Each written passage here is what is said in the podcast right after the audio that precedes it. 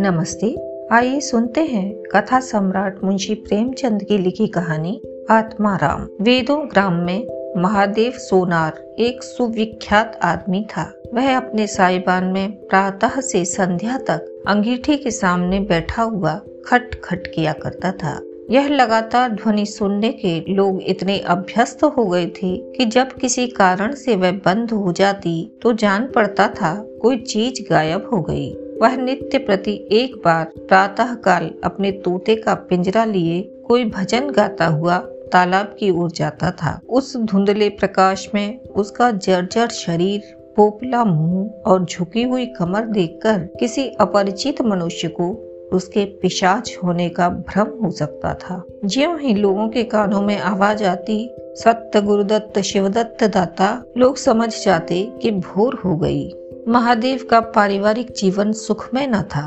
उसके तीन पुत्र थे और तीन बहुएं थीं।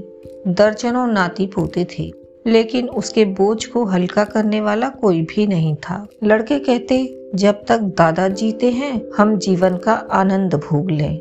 फिर तो यह ढोल गले पड़ेगी ही बेचारे महादेव को कभी कभी निराहार ही रहना पड़ता भोजन के समय उसके घर में साम्यवाद का ऐसा गगन भेदी निर्घोष होता कि वह भूखा ही उठाता और नारियल का हुक्का पीता हुआ सो जाता उनका व्यवसायिक जीवन और भी अशांतिदायक था यद्यपि वह अपने काम में निपुण था उसकी खटाई औरों से कहीं ज्यादा शुद्धिकारक और उसकी रासायनिक क्रियाएं कहीं ज्यादा कष्ट साध्य थी तथापि उसे आए दिन शक्की और धैर्य शून्य प्राणियों के अपशब्द सुनने पड़ते थे पर महादेव अविचलित गंभीर से सिर झुकाए सब कुछ सुना करता था ज्यो ही यह कलश शांत होता वह अपने तोते की ओर देख कर पुकार उठता सत्य गुरुदत्त शिवदत्त दाता इस मंत्र को जपते ही उसके चित्त को पूर्ण शांति प्राप्त हो जाती थी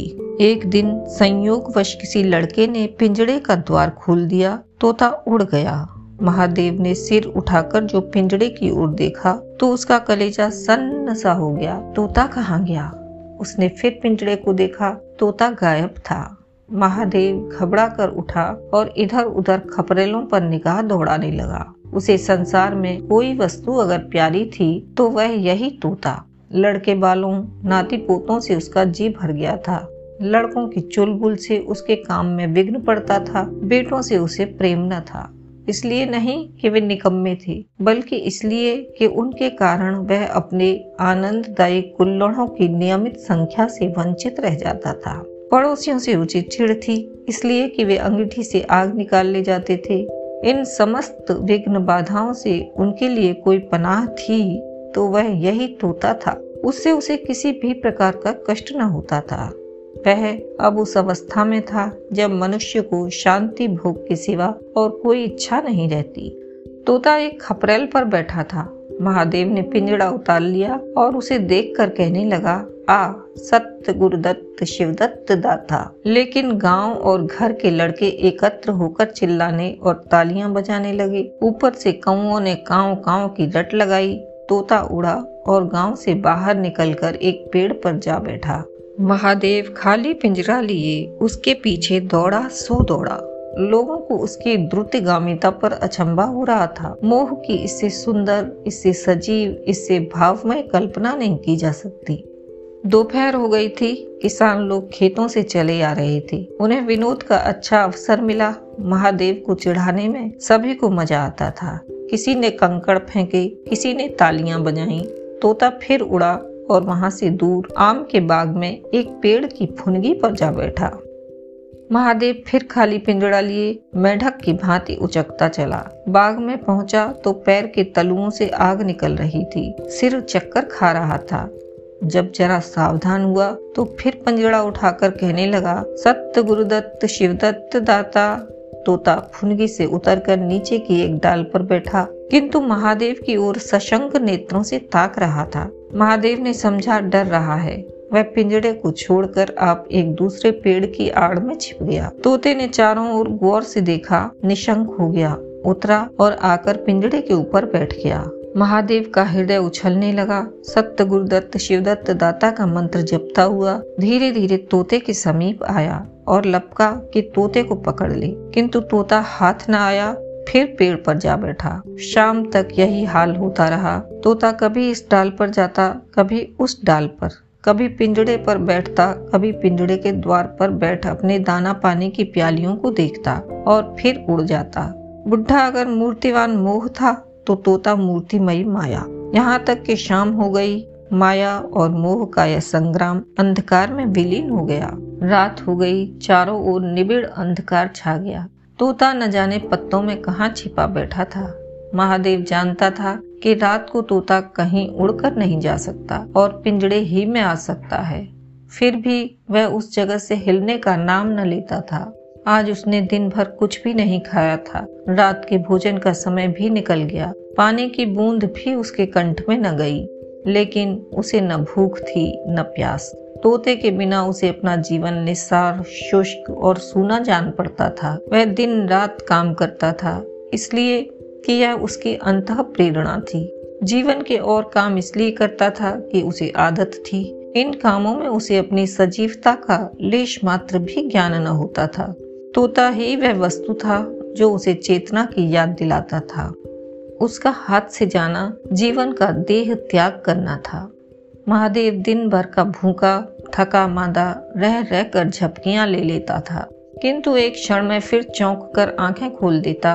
और उस विस्तृत अंधकार में उसकी आवाज सुनाई देती सत्य गुरुदत्त शिवदत्त दाता आधी रात गुजर गई थी सहसा वह कोई आहट पाकर चौंका देखा एक दूसरे वृक्ष के नीचे एक धुंधला सा दीपक जल रहा है और कई आदमी बैठे हुए आपस में कुछ बातें कर रहे हैं वे सब चिलम पी रहे थे तमाखू की महक ने उसे अधीर कर दिया उच्च स्वर से बोला सत्य गुरुदत्त शिवदत्त दाता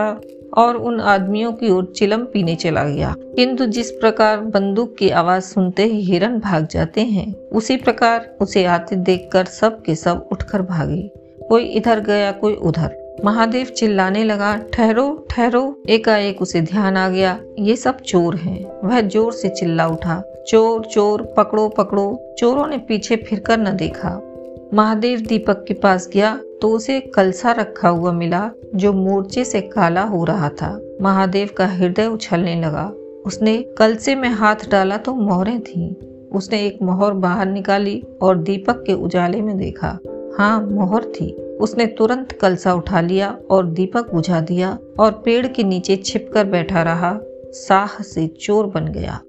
उसे फिर शंका हुई ऐसा न हो चोर लौट आवे और मुझे अकेला देखकर मोहरें छीन ले उसने कुछ मोहरें कमर में बांधी फिर एक सूखी लकड़ी से जमीन की मिट्टी हटाकर कई गड्ढे बनाए उन्हें मोहरों से भरकर मिट्टी से ढक दिया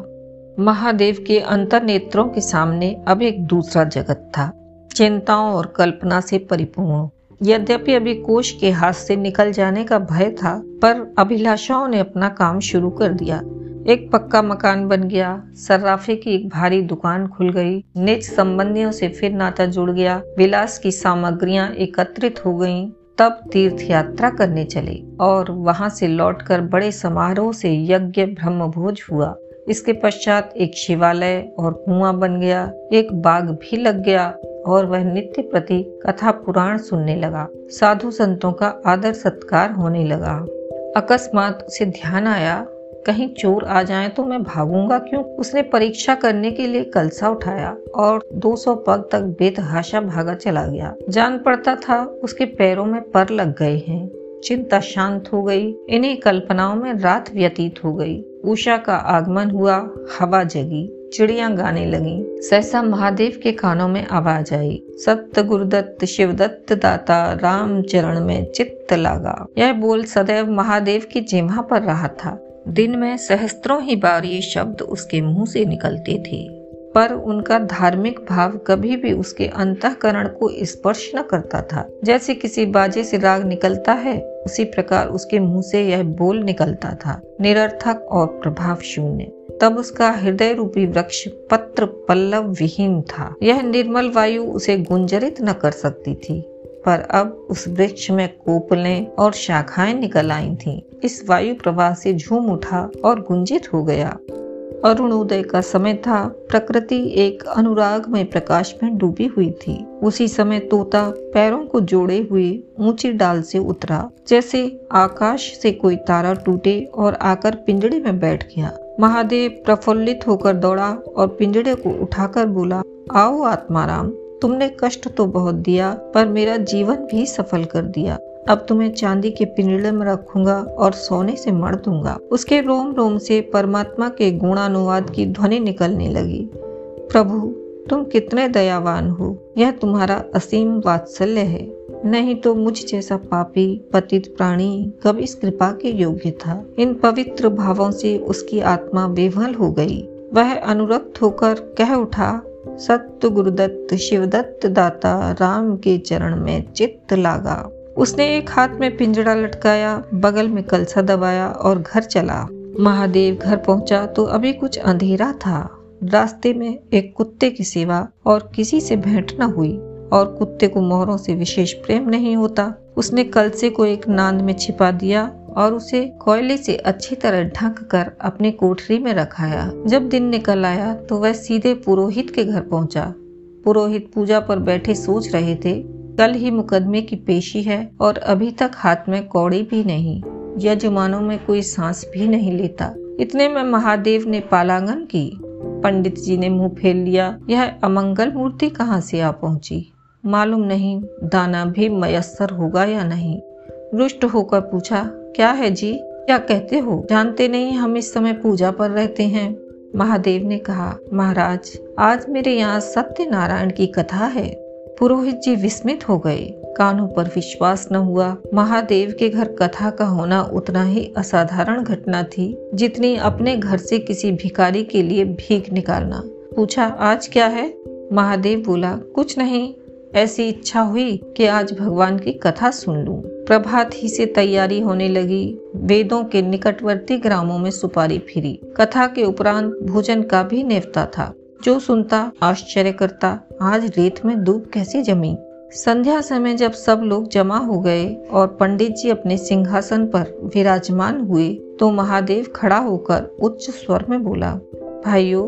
मेरी सारी उम्र छल कपट में कट गई मैंने न जाने कितने आदमियों को दगा दी कितने खरे का खोटा किया पर अब भगवान ने मुझ पर दया की है वह मेरे मुंह की कालिख को मिटाना चाहते हैं मैं आप सब भाइयों से ललकार कर कहता हूँ कि जिसका मेरे जिम्मे जो कुछ निकलता हो जिसकी जमा मैंने मार ली हो जिसके चोखे माल को खोटा कर दिया हो वह आकर अपनी एक एक कौड़ी चुका ले अगर कोई यहाँ ना आ सका हो तो आप लोग उससे जाकर कह दीजिए कल से एक महीने तक जब जी चाहे आए और अपना हिसाब चुकता कर ले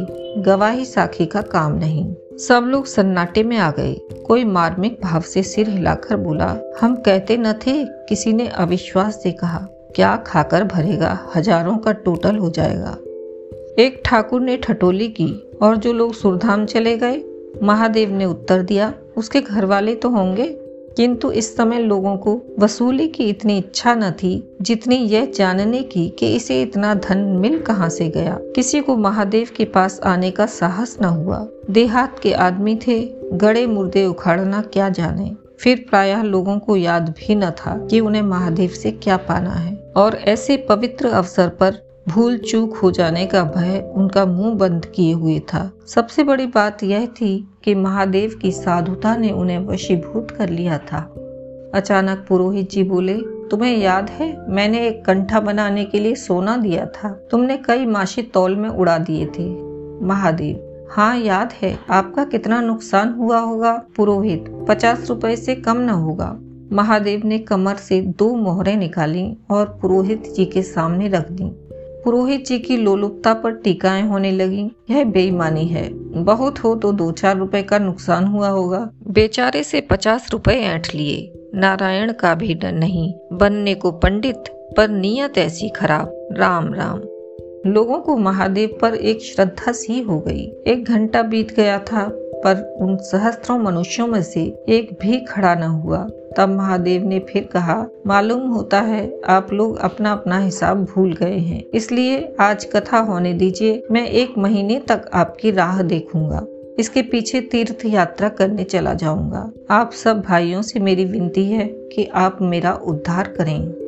एक महीने तक महादेव लेनदारों की राह देखता रहा रात को चोरों के भय से नींद न आती अब वह कोई काम न करता शराब का चस्का भी छूटा साधु अभ्यागत जो द्वार पर आ जाते उनका यथा योग्य सत्कार करता दूर दूर उसका सुयश फैल गया यहाँ तक कि महीना पूरा हो गया और एक आदमी भी हिसाब लेने न आया अब महादेव को ज्ञान हुआ कि संसार में कितना धर्म कितना सदव्यवहार है अब उसे मालूम हुआ कि संसार बुरों के लिए बुरा है और अच्छे के लिए अच्छा